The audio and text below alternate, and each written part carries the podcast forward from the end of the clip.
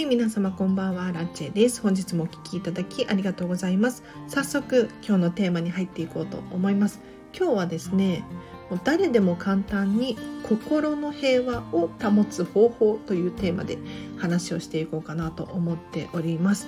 でこれ心の平和って一体何かっていうと、まあ、私も本当にそうなんですけれどこのコロナの影響だったりとか、まあ、時代のね進むスピードが速かったりとかして何て言うのかな未来が見えなかったりとか日々が不安定になっているなって感じます。そうするとやっぱり人ってねストレスを感じたりとかイライラしたりとかするんですよ。でこの心の平和心の健康が保てなくなってくるなっていうふうに思うんです。ただこれもう簡単に解決できる方法あるよっていうのを伝えたいでもね答えもう出てるようなものなんですけれどそれはね何かっていうとお片付けなんですよね。でよく言うじゃないですか。部屋の乱れは心の乱れみたいなことを言いますよね。これ私まさしくその通りだなっていうふうに思うんです。でこんなこと言うとねなんだお片付けかとかってがっかりする方がいらっしゃるかもしれないんですけれどちょっとねそれはお片付けの力を軽く見ています。というのも私がかつてそうだったからなんですよね。お片付けって単に部屋がすっきりするだけでしょとか、うん、片付けだけでしょっていうふうに思ってたんですが、そんなことなかったんですよ。お片付けをすると本当に人生が輝き出す。でどうしてかっていうとやっぱりすっきり片付いているともう視界からの情報が少ないし自分自身が、えっと、何がどこにあるのか分かるから行動力がアップするでもうやりたいと思った時に手を挙げることができるんですよ素直に。これが本当に良かったなって思っていてで心の平和というテーマでね今日は話をさせていただこうと思っているんですけれどお片付けって結構皆さん捨てることをメインに考えていないでしょうか？あの捨てることにフォーカスしている。例えばどこにいらないものがあるかなとかこれは洋服似合わなかったんだよねとかこれ壊れちゃってるけどずっとそのままにしてあるなとかなんか捨てるものにフォーカスして考えていってしまうとあのネガティブな感情になることが多いなって思うんです。でじゃあどうやって片付けるのかっていうところなんですけれどこんまりメソッドではときめくものを残しましょうっていうふうに伝えていますね。でときめくものって何かっていうともうこれは好きとかこれは何者にも代え難いみたいなものってありますよね。例えばお気に入りのお洋服新しく買ったカバン靴とか、まあ、男性とかだったら、まあ、カメラ時計とかそんな感じですかね。やっぱりご自身が好きなものをどんどん選んでいく作業をしてあげると必然的にそうじゃないものが現れるんですよ。じゃあそれを手放すのかそれともどうするのかっていうのをよくよく考えていくことによってお部屋が片付いていくっていうのがこんまりメソッドなんですよね。なのであの物をただ単にこうどんどん減らしていけばいいっていうわけじゃないんですよ。あの減らしていく作業っていうのは心がね落ち着かないなっていうふうに思うんです。でこの今日のね「心の平和」っていうテーマで喋っているんですけれどあの減らしていくばっかりだと手元に残ったものがこれでいいんだっけっていう感情になると思うんです。ただ残すものをどんどん選んでいくとすごく気持ちがハッピーになっていくと感じるはずです。例えばこのお洋服は本当に可愛くって大好きとかこのマグカップは誰かに誰々にいただいた大切なやつなんだよねとかそういうものを日々日常でね使っていくことによって毎日が楽しくなってくる。でこれ分かる分かっていただけると思うんですけれど例えばそうだな男の人だとカメラとか腕時計とかこだわるじゃないですか。でそれらのお手入れをしている時ってすごく楽しいと思うんですよね。でこういった現象がもう本当に洋服を着る時もそうだしご飯を食べる時もそうだし寝る時もそうなんですけれどもう生活の中に溢れてくるんですよときめくものを残していくと。なのでやっぱりねどんどん楽しくなってきます人生が。で心の平和にはポイントというかコツがあるなと私は思っていてそれは何かっていうとどんどん減らせばいいっていうわけではないっていうことなんですよ。うん、あのお片付けをする時に減らすことにフォーカスするのではなくてときめくもの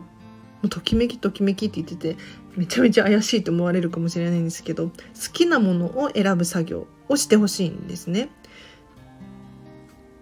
でどんどん減らしていくとどんなことが起こるのかっていうと心の平和が保てなくなってきます。例えばそうだな消耗品とかもある程度ストックが必要じゃないですか。えーと、トイレットペーパーとかもそうだし食品とか食材とかもそうですよね。もう明日の分がゼロってなったら結構心が不安定になってくると思います。なのでとにかくお片付けイコール減らすことではないんですよ。ご自身に合った物量をよくよく考えていただきたいんですね。でぴったりくる量っていうのを発見した時にすごく心が落ち着ける要するにあのトイレットペーパーも、まあ、明日の分がなかったら不安ですよね。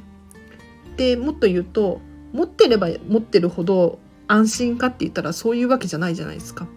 だって収納スペースも限られているし買うためのお金も限られているしやっぱり見た目だったりとかそんな使い切れる使い使い切れない量とかを持っていても仕方がないわけじゃないですか。なのでご自身例えば一人暮らしなのかとかご家族がいるのかっていうのにもよって異なると思うんですけれどぴったりくるトイレットペーパーの量っていうのはどれくらいなんだろうかっていうのを見極める必要があるんですよね。うん、でこれ物量が多いと私はね考えることを放棄してしまうなって思うんです。例えばそうだなトイレットペーパーで例えさせていただいたのでトイレットペーパー多ければ多いほど考えることがストップしちゃうなって思うんです。例えば今何個持っているのかっていうのを把握できていないとかどこに収納しているのか忘れてしまっていたりとかあとは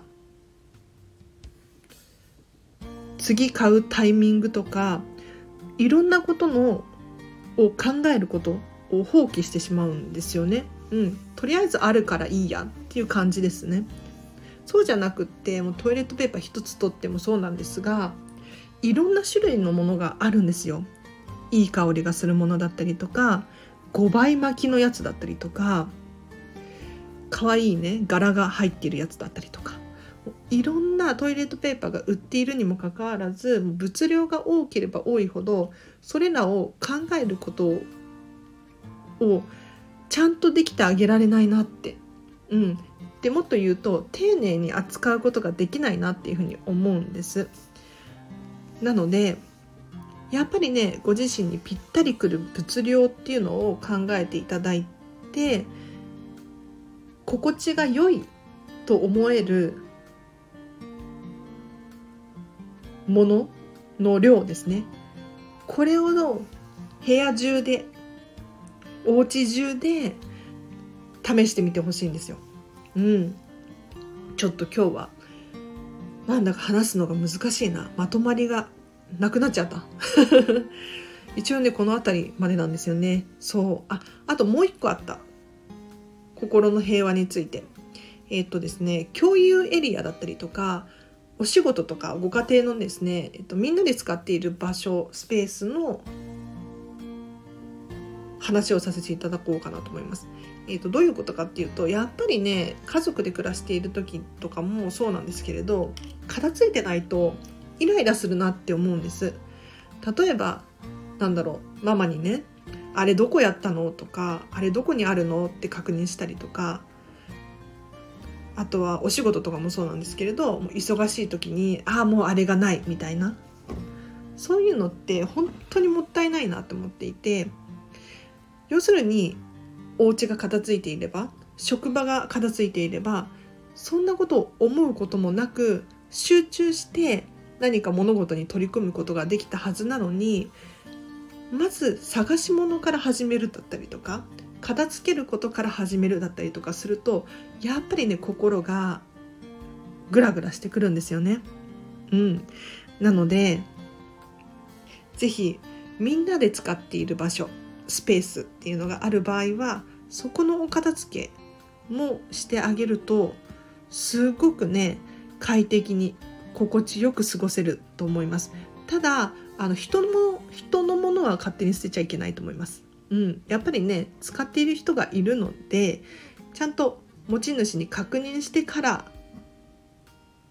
どうするのか考えましょう。結構ねお片付けをしているとあれ捨てたでしょとかっていうふうに言われることがあるんですよ。いや捨ててないよと。うん。人のものは絶対にね捨てちゃダメです。はい。うん。なんかね後々喧嘩になったりとかしちゃうのでダメなんですよ。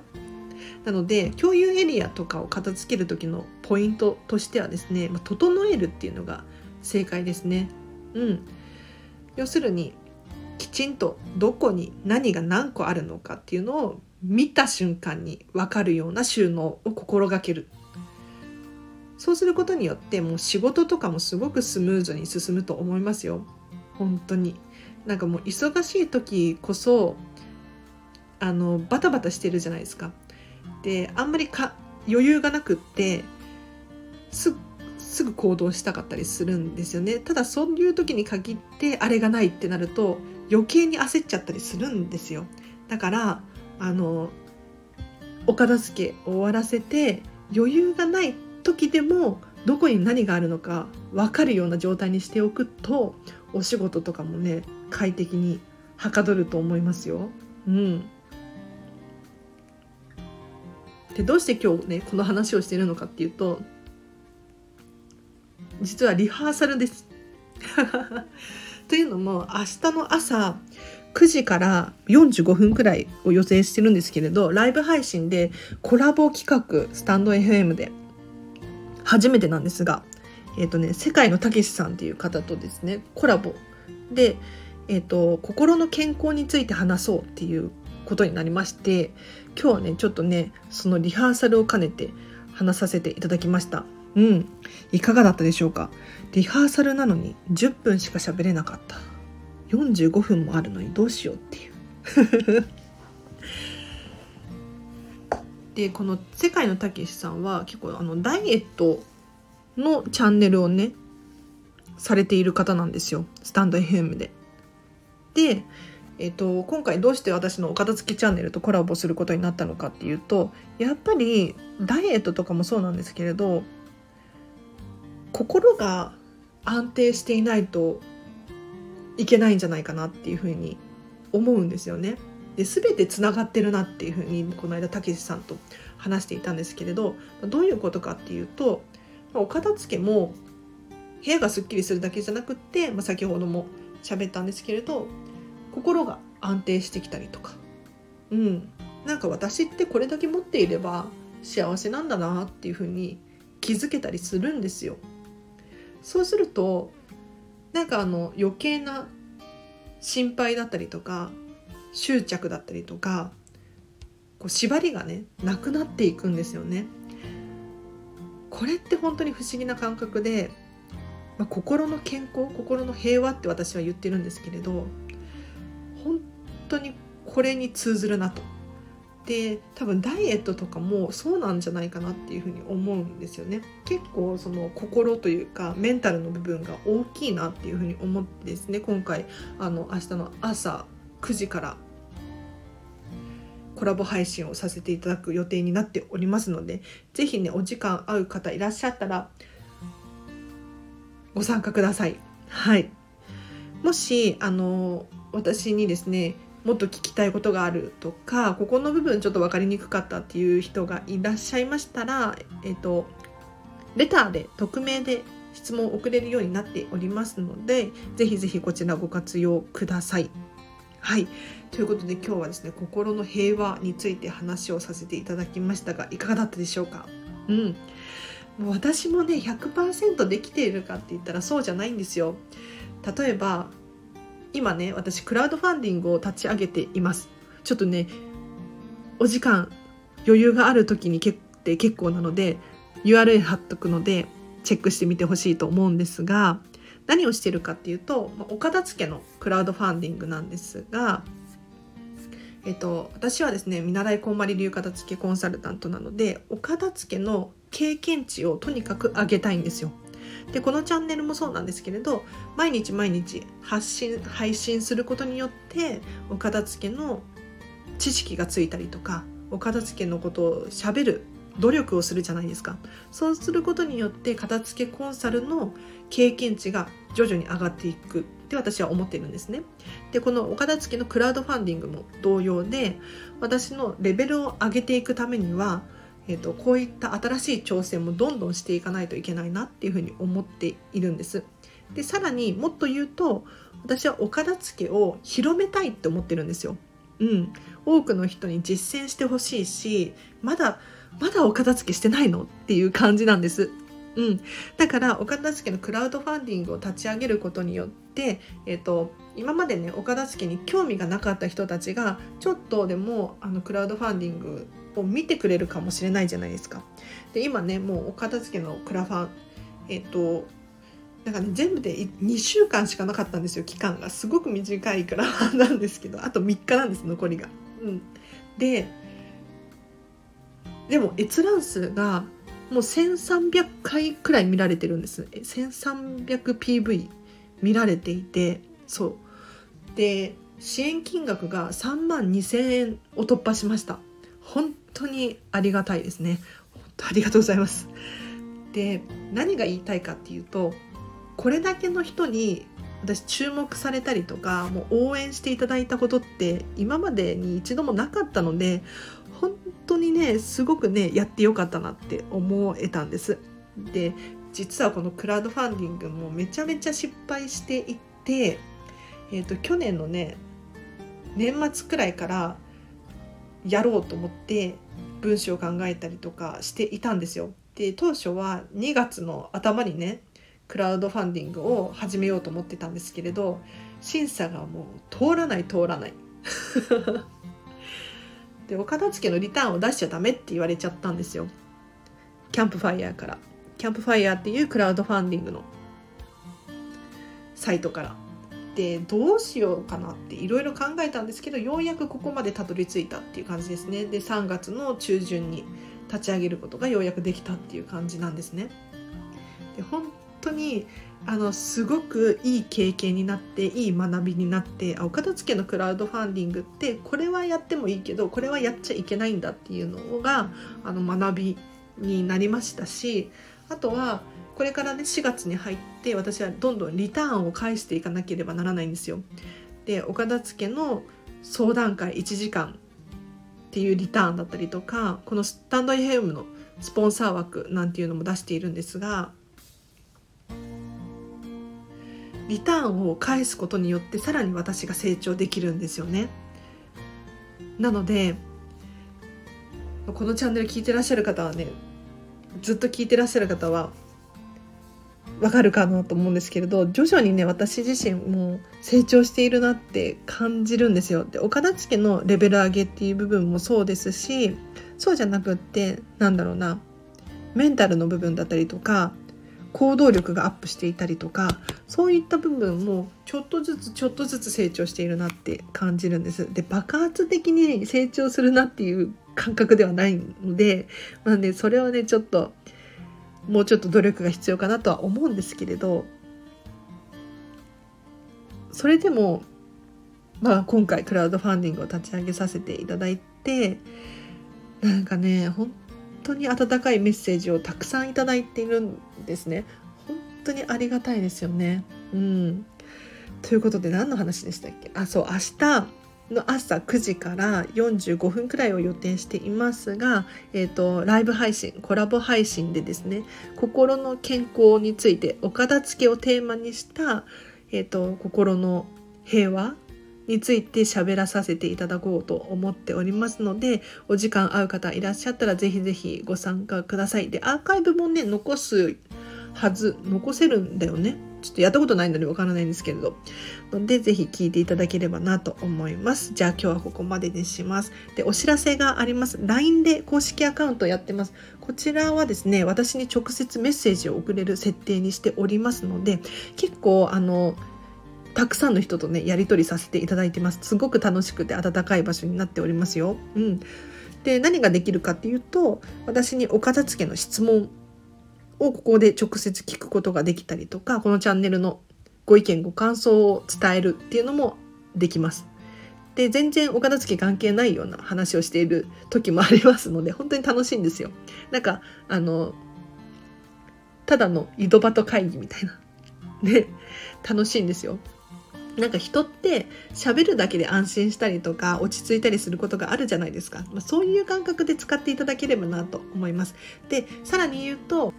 ちょっと下心で言うとあの私見習いコンマニ流片付けコンサルタントなのであのお片付けのモニターさんを募集しております。はい。あの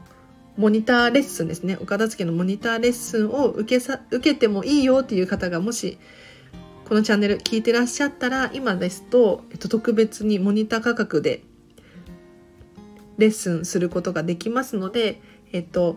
ぜひこちら LINE 公式アカウントから詳細を聞いてみてください。はい。あの、私が直接お家にお伺いして、ここはこうだよ、ああだよ、ああ、こう、こうするといいよ、みたいな感じでレッスンすることができます。で、今もね、このチャンネル聞いてらっしゃる方でお客様になってくれた方がいらっしゃってね、本当にありがたい。本当にありがとうございます。私の成長に協力していただいて。で、6月から私は正式な片付けコンサルタントになる予定になってますので、えっと、5月の末までモニター価格。で6月からは正式なコンサルタント料1レッスン5時間3万3000円で受けさせていただこうと思ってますのでお早めにどうぞということですね。はい。あ、LINE 公式アカウントはリンク貼っておきますので、ぜひお友達申請してください。で全然、あの、私から押し売りとかすることはなくって、というのも、お片付けってやる気がない人に伝えても意味がないんですよ。本当に。あの、やりたい、お片付けやりたいっていうふうに思ってる方じゃないと、私がいくらやりましょうっていうふうに言っても、お片付け嫌いだしとか、お片付けやりたくないしとかお片付けやってもしょうがないでしょっていうふうに思ってる人にお片付けを進めたところで全然意味がないので私の LINE 公式アカウントに登録していただいてもあの私お片付けやりたいんですっていうふうにおっしゃってくるおっしゃっていただける方以外には私はねお片付けのレッスン受けませんか？なんていうふうに言うことはないので全然ご安心ください。はい。いや、これ本当に、本当にそうなんですよ。うん。でも、やっぱ人ってそうですよね。なんか宿題やりなさいって言われて宿題やりたくなくなるじゃないですか。お片付けしなさいって言われてお片付けしたくなくなるんですよ。だからお片付けがしたいっていうふうに思っている人のみに、あ、じゃあお片付けレッスンしましょうっていうふうに伝えさせていただいてますね。はい。ということで雑談が長くなっちゃうとあれなのでここまでにします。あ明日のコラボ配信なんですよ。どうしよう。なんか今なんとなく今日心の平和について喋らさせていただいたんですが短いね。45分持たないね。どうしよう。もっとアイデアが必要だな。このチャンネルではですね結構お片付けによって心が平和でいられるようなんていう話をねちょこちょこさせていただいてるんですよ。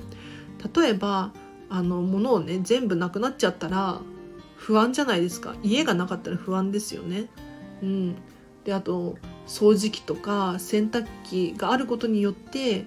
えーと、家事が楽になったりするのでやっぱりねあの必要なんですよ。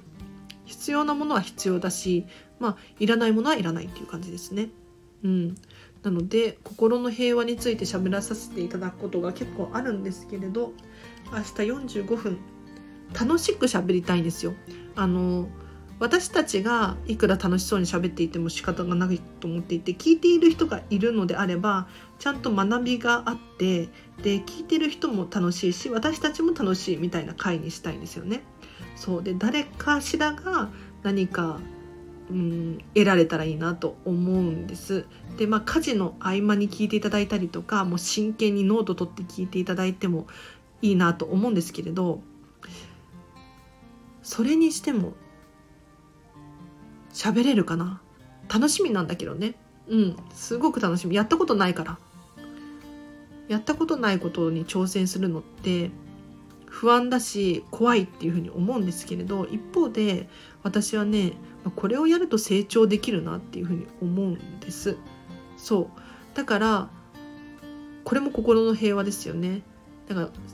私はですね自分が成長できてないと不安で仕方がないんですよ、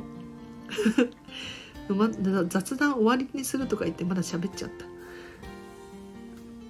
なんか成長できてないとすごく不安を感じるタイプの人で例えば仕事とかもそうなんですけれど毎日毎日ね同じ仕事をしていて自分って成長できているんだろうかっていうふうに思った途端に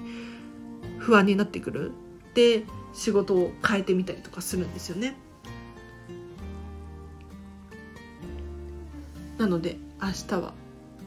どんな話ができるかな？うんうん私の引き出しをいっぱい開けてくださることを期待しています。はい。ということで、もし質問がある方いらっしゃったら、LINE 公式アカウントもしくは、えっと、こちらのレター、機能を使っていただければなと思います。ちょっと長くなっちゃうとあれなのでここまでにします。えっと、このチャンネルは見習いこんまり流片付けコンサルタントである私がもっとお片付けがしたくなるそんな理由について話していたりレター返させていただいているチャンネルでございます。もし気になる方いらっしゃったらこのチャンネルフォローしていただいてまたお会いできるのを楽しみにしております。では皆様明日の朝9時から10時お待ちしておりますのでぜひぜひえっ、ー、と遊びに来てください。はい、心の平和について話をさせていただこうと思っております。ということで、では明日は平和にね、なることを祈っておりますよ。うん。